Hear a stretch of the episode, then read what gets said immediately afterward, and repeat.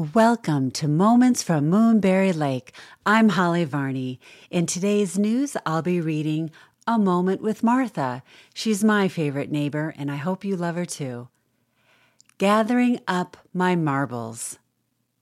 The mind is a precious thing. The older you become, the more valuable it is deemed.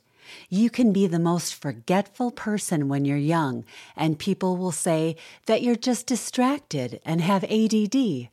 For those of you not familiar with that acronym, it stands for Attention Deficit Disorder, and apparently every child has it today.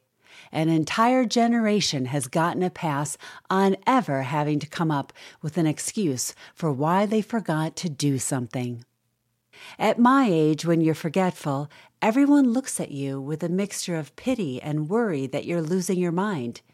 It's not socially acceptable for someone in their 90s to be wandering around the grocery store in their slippers because they forgot to change shoes and say, Oh, that darn ADD. Nope, old folks can't use that defense. When I was younger and would forget where I put something, my husband would say, now remember how forgetful you are at this age, so you're not worried when it happens to you later on. That was good advice. I approached aging believing that youth and vitality may escape me, but my mind never would. However, as a kind of safety net, I admit I do work on puzzles, crosswords, word games, and read to help me hold on to my marbles.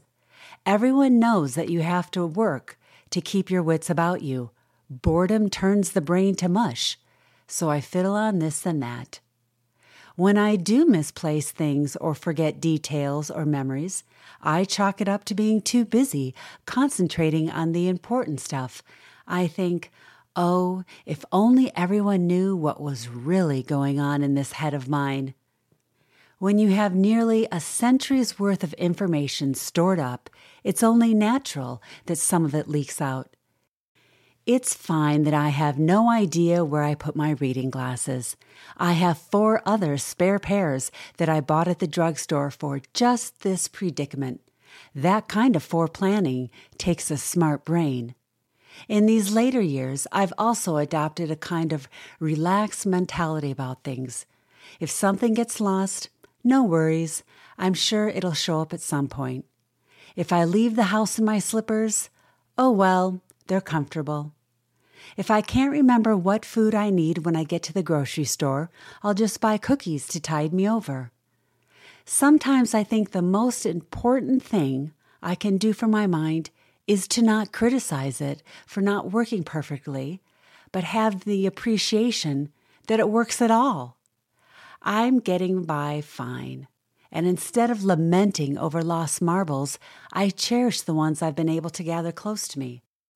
So whenever I can't recall a name or number, I don't get upset because I remember my husband's wise words from long ago.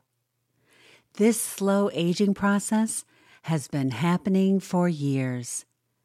And then I remind him of this too, because he's forgotten.